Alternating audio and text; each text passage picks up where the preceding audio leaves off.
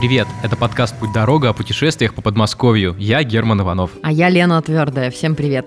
Всю осень мы вместе с вами путешествовали по Подмосковью, а сегодня начинаем новый сезон – зимний. Будем рассказывать, как зимой круто провести выходные, не уезжая далеко. Зимой будут новые маршруты, и не только те, что у всех на слуху. Еще мы будем рассказывать о людях Подмосковья, которые делают что-то крутое. Так что если вам нужны идеи, куда и как поехать, у нас их миллион. Итак, первое зимнее путешествие. Мы думали, куда поехать так, чтобы и по-зимнему, и тепло, уютно. И прочитали про этнопарк «Кочевник» на портале о туризме в Подмосковье «Путь дорога» travel.riama.ru. Заходите тоже, если хотите придумать, куда поехать. Там много интересного. Этнопарк «Кочевник» посвящен кочевым народам. Там можно посмотреть на их жилища, узнать про быт и обычаи, и, прямо скажем, некоторые шокируют. Расскажем, как туда ездили, обнимались там с верблюдами. Да, и один из них тебя неплохо так пожевал. Да, было такое. Еще меня обплевала лама. И мы пробовали монгольский чай. Жирный и соленый. В общем, идеальное начало зимы. Прямо то, чего нам так давно не хватало.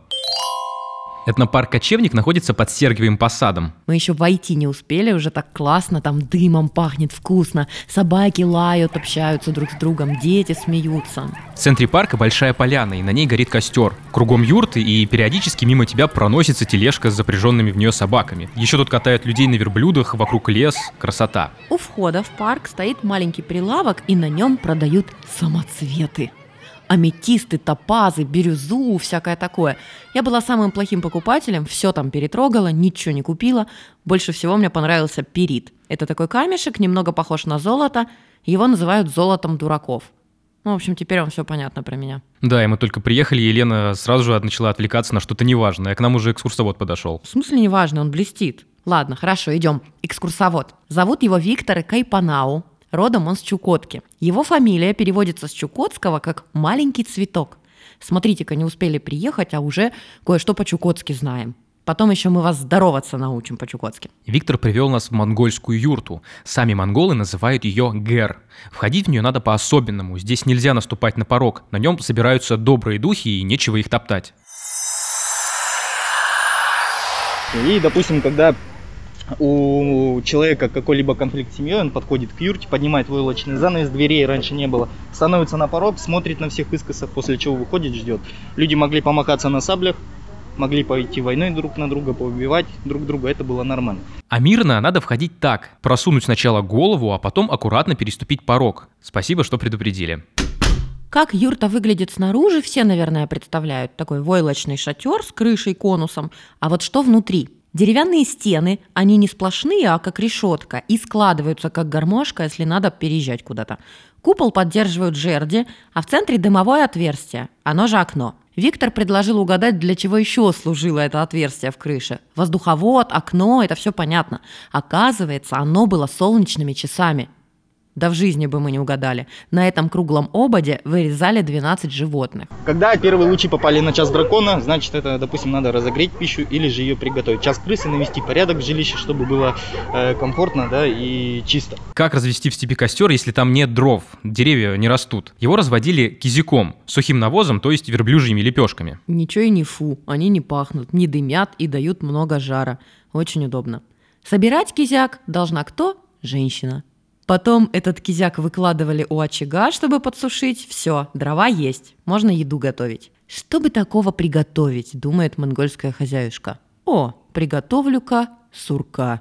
Ммм, мое любимое. Да, рецепт простой. Отрезает голову сурка, вытаскивает из него все внутренности. Получается такой мешок из сурка из его шкуры. Потом надо взять гладкие камешки, раскалить их на огне, бросить в шкуру, а потом туда же мясо и жир сурка.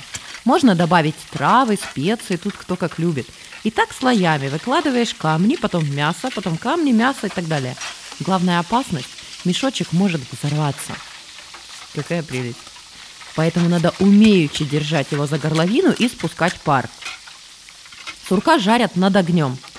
Все, приятного аппетита. Можно поесть и полечиться заодно. У кого что болит, можно приложить камешек, обмазанный жиром сурка. Еда и лечение. Вот такое комбо. Как видите, по рецепту требуется целая шкура. А то начнешь готовить, а сурок-то прохудившийся, все вываливается. Значит, на охоте надо в него из лука тупой стрелой стрелять. Такая вот хитрая наука. Монголы всегда были крутыми лучниками, их обучали с трех лет. Они стреляли очень быстро и в бою выпускали целые тучи стрел. Одна такая стрела могла убить лошадь или пробить насквозь доспехи, такая вот огромная была сила натяжения у тетивы. У монголов была мощная армия в средние века, они столько всего завоевали. Они побеждали за счет легкой конницы, обстреливали врагов издалека из лука, а ближнего боя избегали. Их тактика заключалась в том, чтобы измотать противника с его тяжелой кавалерией, изобразить бегство и расстрелять тех, кто за ними гнался. Стреляли по лошадям лошадям и с врагами потом уже было гораздо проще разобраться. То есть они были быстрые, многочисленные и хорошо организованы. Они даже в быту все хорошо организовали. В юрте вот, например. Вход строго с южной стороны. На севере алтарь с изображением Далай-ламы. В центре очаг есть мужская и женская половины юрты. Монголы кочевой народ, поэтому юрта Гэр – это такой дом-конструктор. Его можно быстро собрать и разобрать. Даже все эти цветные расписные кровати и столы внутри быстро разбираются. Вся юрта весит примерно 250 килограммов, погрузил на верблюда и съехал. Один верблюд может две таких юрты перенести. В Монголии до сих пор живут в юртах, представляете? Причем богато живут, у них солнечные батареи, телевизоры, джипы, айфоны. Но вместо трехкомнатной квартиры в мегаполисе предпочитают в юрте жить. Традиция. А мы вместе с Виктором перекочевали в Киргизию. В парке Кочевник это всего пара десятков шагов. Киргизская юрта по-киргизски называется Бос-Уй и киргизская юрта выше монгольской. Монгольская приземистая, потому что в степи сильные ветра, а в Киргизии не так ветрено, зато больше снега. С высокой конусообразной крышей снег лучше скатывается вниз. Жерди каркаса изогнуты и связаны друг с другом, и благодаря такой конструкции легко отряхнуть снег с юрты. Дернул за одну веревочку, и все жерди одна за другой по принципу домино начинают ходить туда-сюда. Если вы будете в это время в юрте, вам может показаться, что там землетрясение, не дай бог, Э, голова кружится или в обморок падаете, да, если смотреть со стороны улицы, юрта сама себя стряхивает в снег. То есть это э, его называют первым живым жилищем в мире. Технология умный дом. Но это зимой, а летом в киргизском умном доме мне бы, наверное, не понравилось. В Киргизии, оказывается, много ядовитых змей и пауков. Чтобы в жилье не пролезли, стены покрыты специальной циновкой.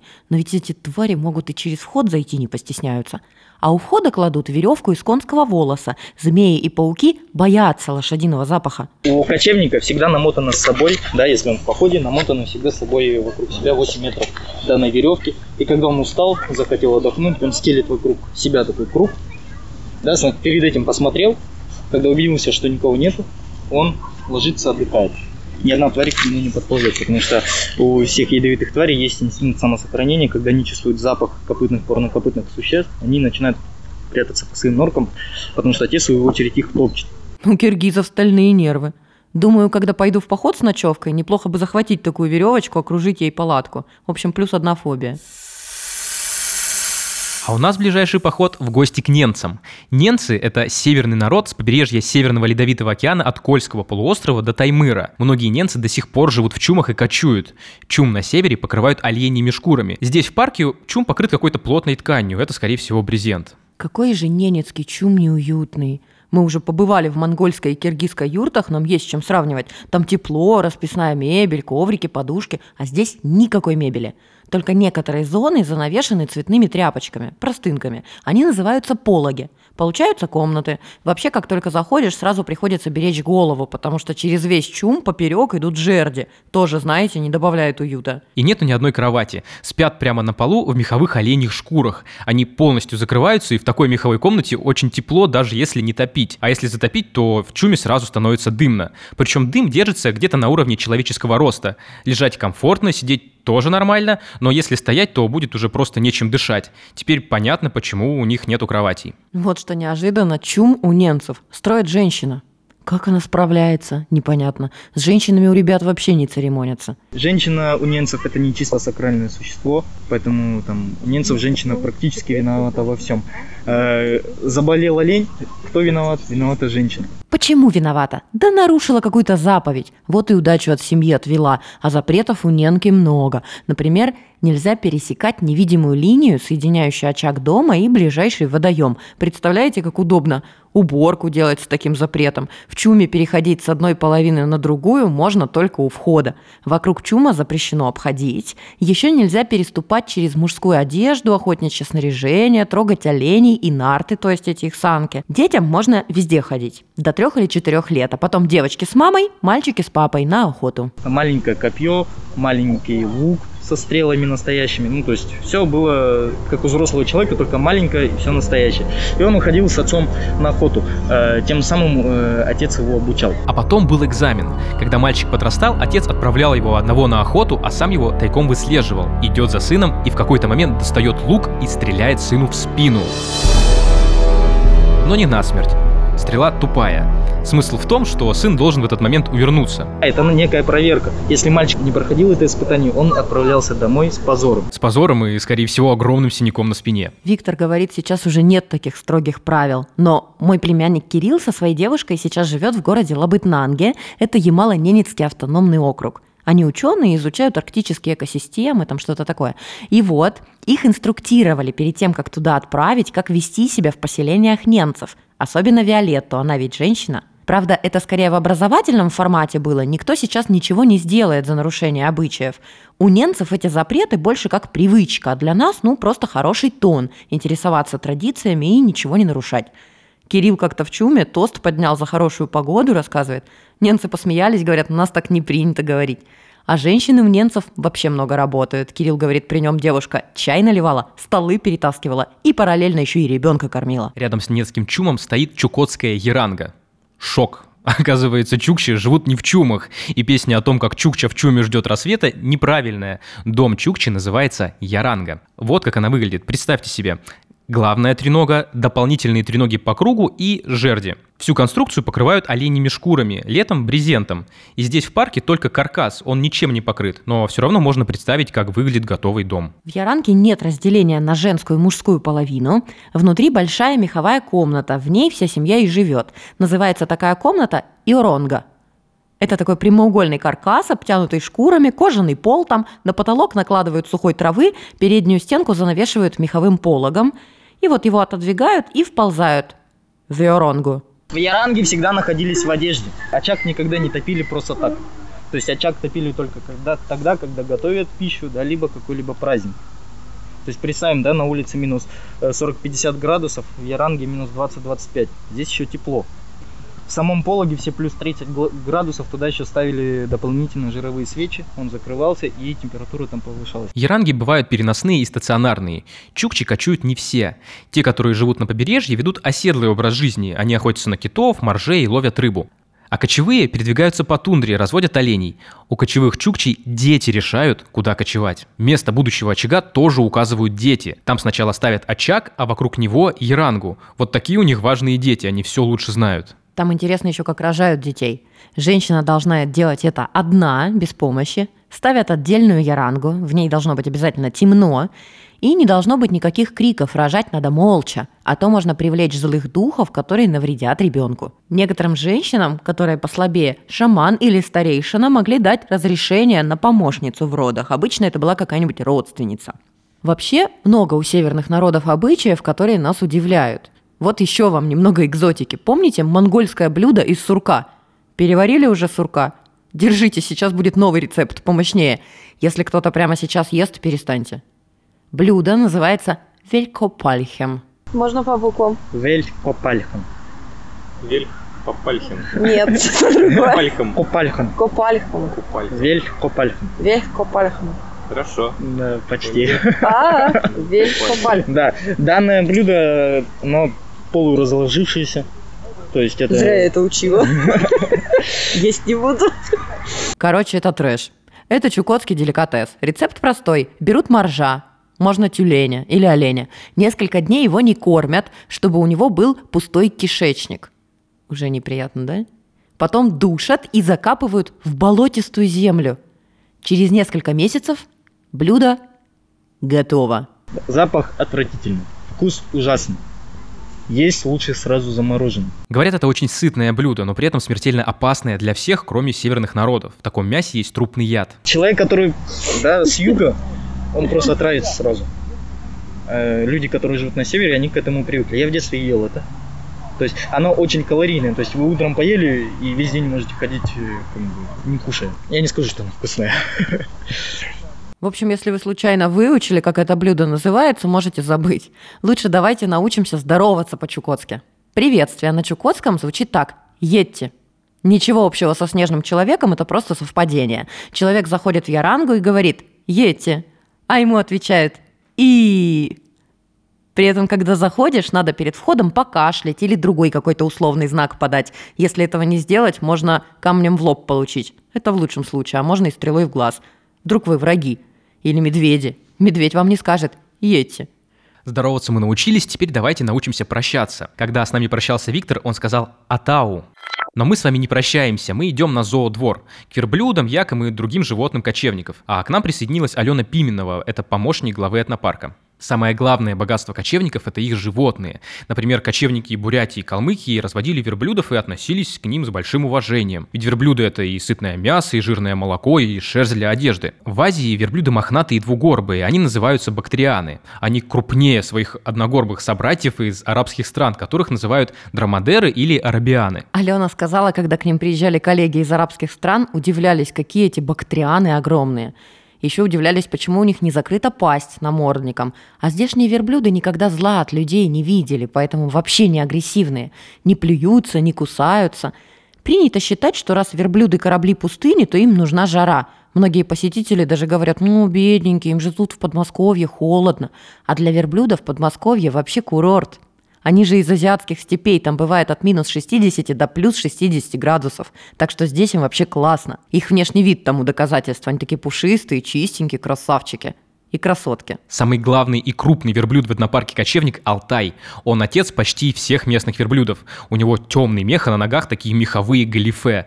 Нас сразу предупредили, что верблюды очень контактные. Они любят, когда их гладят, обнимают и, самое главное, кормят. Тут можно купить мюсли или ветки с листьями. И пока верблюды жуют с важным видом, их можно почесать. Некоторые побаиваются гладить верблюдов, но только не Лена.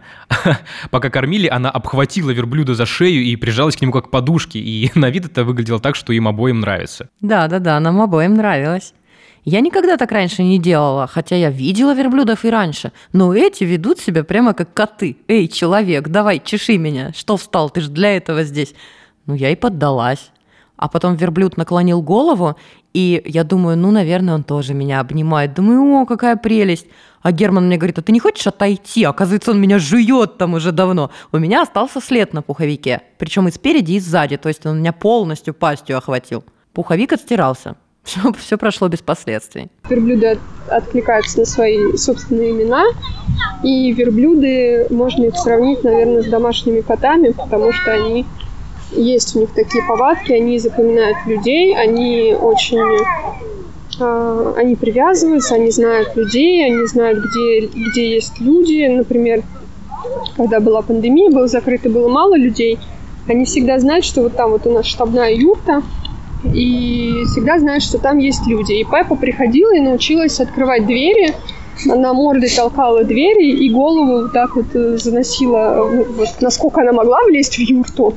Она влезала в юрту, значит, к дежурному и клянчила яблочко. Эта верблюдица Пеппа очень своенравная. Алена рассказала, что как-то раз, когда этнопарк был закрыт и не было посетителей, Пеппа заскучала и выбралась за забор. Пошла погулять в ближайшем лесу. Потом она проголодалась и решила вернуться обратно. Но только не нашла дырку в заборе, которую сделала, и поэтому вальяжно прошагала к себе домой через главные ворота. Кстати, кормят тут верблюдов очень хорошо. В основном утром и вечером, а то, чем угощают их посетители, больше как легкий полдник или конфетки. Верблюды так устроены, что будут есть все время, пока им дают. Но часть пищи они уже дожуют потом, если вдруг проголодаются. Ну да, наверное, так все жвачные животные делают. Ни от чего не отказываются. Верблюды очень классные, они такие огромные, гордые. До тех пор, пока не покажешь им что-то вкусное, а потом начинают там толкаться. Все разные. В загоне даже есть блондинка. У нее светлая шерсть, зовут ее Белочка. На горбах шерсть такая гладкая и ровная, как будто стрижка под горшок. Нам сказали, что это она сама так ровно растет. Еще у одних верблюдов горбы плотные и ровно стоят, а у других они заваливаются на бок. Это зависит от обмена веществ. В горбах у верблюда жир с полезными элементами, ну, то есть это запасы. Поэтому горбы могут опасть у верблюдицы, которая кормит малыша, или в дикой природе, когда верблюд давно не ел. Иногда горбы могут опасть в межсезонье. Это у верблюда может быть какой-то авитаминоз. В общем-то, как это и у людей обычно случается. Есть еще такой стереотип, что верблюды должны обязательно плеваться. Но вообще для них это редкость. Они могут плюнуть только если в стрессе находятся. Говорят, когда верблюдам здесь делают прививки, то сотрудники уходят все оплеванные. Плевок верблюда действительно может накрыть с головы до ног. Это такая жижа из пережеванной пищи, она прямо из желудка. В общем, чтобы вас так наградили, надо прям постараться.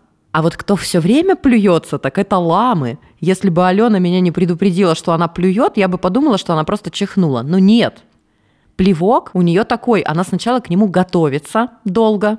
Ну, видно, что она смотрит на тебя презрительно и так прямо вот что-то набирает всю свою ненависть вот так вот. А потом так... Причем может поесть у тебя из рук, а потом в тебя же плюнуть. Но это максимум, что тебе лама может сделать. Ну, так она выказывает свое презрение. Ишь ты, человечишка. Тьфу на тебя. Да, лама безобидная, но гораздо опаснее выглядит монгольский як Григорий. Он бывший артист казанского цирка. У него огромные рога и шерсть цвета, как грозовая туча. Григорий жил в цирке, потом в какой-то определенный день решил, что ему больше не нравится его дрессировщик, он поднял своего дрессировщика на рога, и э, после чего у Григория было два варианта. Либо поехать на мясо, либо кто-то его приютит. Хорошо, что его приютили. Рядом с ним в кочевнике живут яки-самочки, ослики и овцы с барашками. А еще тут есть гуси, и их всех можно покормить и погладить. Один из самых главных красавцев в этнопарке – северный олень Антуан, или по-простому Тоша – он не очень большой, где-то мне по пояс, и я всегда думал на самом деле, что северные олени гораздо крупнее. К Тоше постоянно кто-то подходит, чтобы покормить и погладить. И лучше подходить к нему с едой, потому что если подойдешь с пустыми руками, то он мотает головой, как будто собирается тебя ободнуть.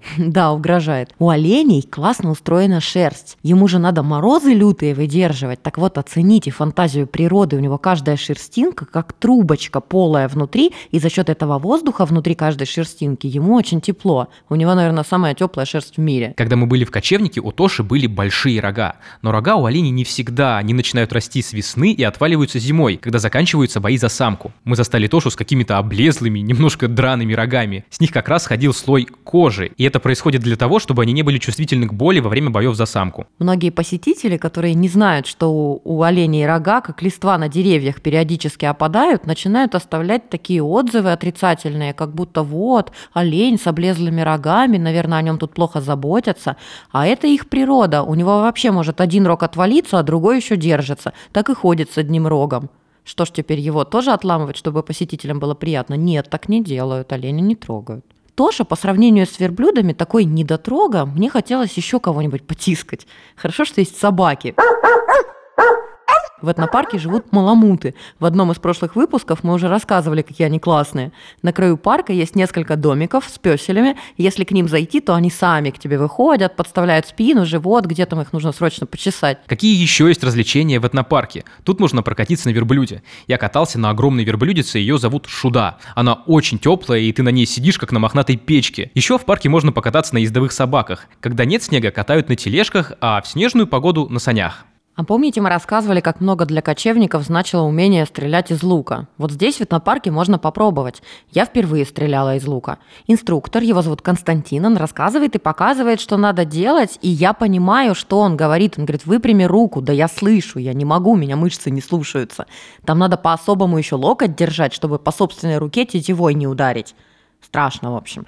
Я от страха первый раз промахнулась, но со второго или третьего раза попала в нарисованного кабана, больше стрелять не захотела. Не знаю, мне наоборот понравилось стрелять из лука. Целиться, может, и сложно, но очень круто, когда это получается. Мне больше понравилось метать дротики. Они не такие, как в дарте, это боевые, красивые, такие толстенькие, с оперением из гусиных перьев. И кидаешь, а он вращается, и эти перья вращаются в полете. Красота такая. Я еле дождался, пока Лена наиграется с этими дротиками. Уже темнело, и пора было пойти поесть. В парке есть два кафе, и они тоже находятся в юртах. В одной подают бузы, это такие большие монгольские пельмени. Другая юрта, самая большая в парке, называется ханская. В ней подают лагман, шурпу, шашлык, плов, и самое экзотическое там это, наверное, рагу из оленины. А как вы, наверное, уже поняли из нашего рассказа, не все у кочевников можно есть. Я взяла кутап. Его не назвать едой кочевников, это азербайджанская лепешка с сыром и зеленью внутри, вкусная. Но зато мы заказали настоящий монгольский чай. Его готовят из прессованного плиточного зеленого чая, молока, а еще добавляют масло и соль. Хорошая хозяйка может в чай добавить даже сало или куски жирного мяса и еще муки. Нам такого не дали. Только чай, молоко, масло и соль. Ничего лишнего. И знаете что, вполне пить можно, как бульон. Но, честно говоря, такой чай хочется водой запить. Зато после него очень тепло гулять на морозе. После еды мы пошли везде фотографироваться с верблюдами, собаками, в чумах и разных фотозонах. В этнопарке очень атмосферно, причем именно зимой тут круто. Это же кочевые северные народы. Зимой и в юрте уютнее, и костром пахнет как-то по-особенному. Мне вот что в этнопарке понравилось. Это как в кино сходить. Кино, основанное на реальных событиях. Думаешь, о, прикольно сделали для нашего развлечения, да? А потом понимаешь, что люди реально так живут до сих пор. Какая у нас страна интересная. И планета. Попасть в этнопарк «Кочевник» можно на машине. Из Москвы ехать чуть больше часа. Можно и на электричке с Ярославского вокзала. Нужны поезда до Сергиева Посада или Александрова. Доезжаете до станции Ходькова, а оттуда лучше взять такси. Ехать где-то 10 минут стоит примерно 200 рублей. Зимой этнопарк работает только по субботам и воскресеньям. Взрослые билеты по 500 рублей, а детские и льготные 350 рублей. С пенсионеров берут 250 рублей. По входному билету можно гулять по всему парку, заходить в юрты и чумы, общаться с животными, смотреть концерты и участвовать в мастер-классах, они идут по расписанию. На время ограничений из-за пандемии правила такие. Вход 250 рублей. Можно взять экскурсию на семью до 6 человек, по кочевому стойбищу она стоит 500 рублей и по верблюжьей ферме тоже 500 рублей. При этом условия могут поменяться, поэтому перед поездкой лучше уточнить информацию на сайте этнопарка Кочевник. А мы заканчиваем наш первый зимний выпуск. Слушайте подкаст «Путь дорога», ставьте лайки на Яндекс Музыке и в Кастбоксе, а где позволяет платформа, пишите нам комментарии, например, в Apple подкасты, Казбоксе и Google подкасты. Еще во ВКонтакте тоже можно оставлять комментарии. Мы будем все читать и стараться быть для вас лучше. Чтобы не пропустить новый выпуск, подписывайтесь на подкаст «Путь дорога» и рекомендуйте нас своим друзьям, пожалуйста. Если вы, как и мы, хотите путешествовать по Подмосковью, заходите на портал «Путь дорога» travel.riama.ru. Там много интересного. Если вы хотите предложить нам идеи будущих поездок, интересные маршруты или обсудить вопросы сотрудничества, пишите нам на почту подкаст собакариама.ру. На этом мы прощаемся. Я Герман Иванов. Я Лена Твердая. Всем пока! Атау!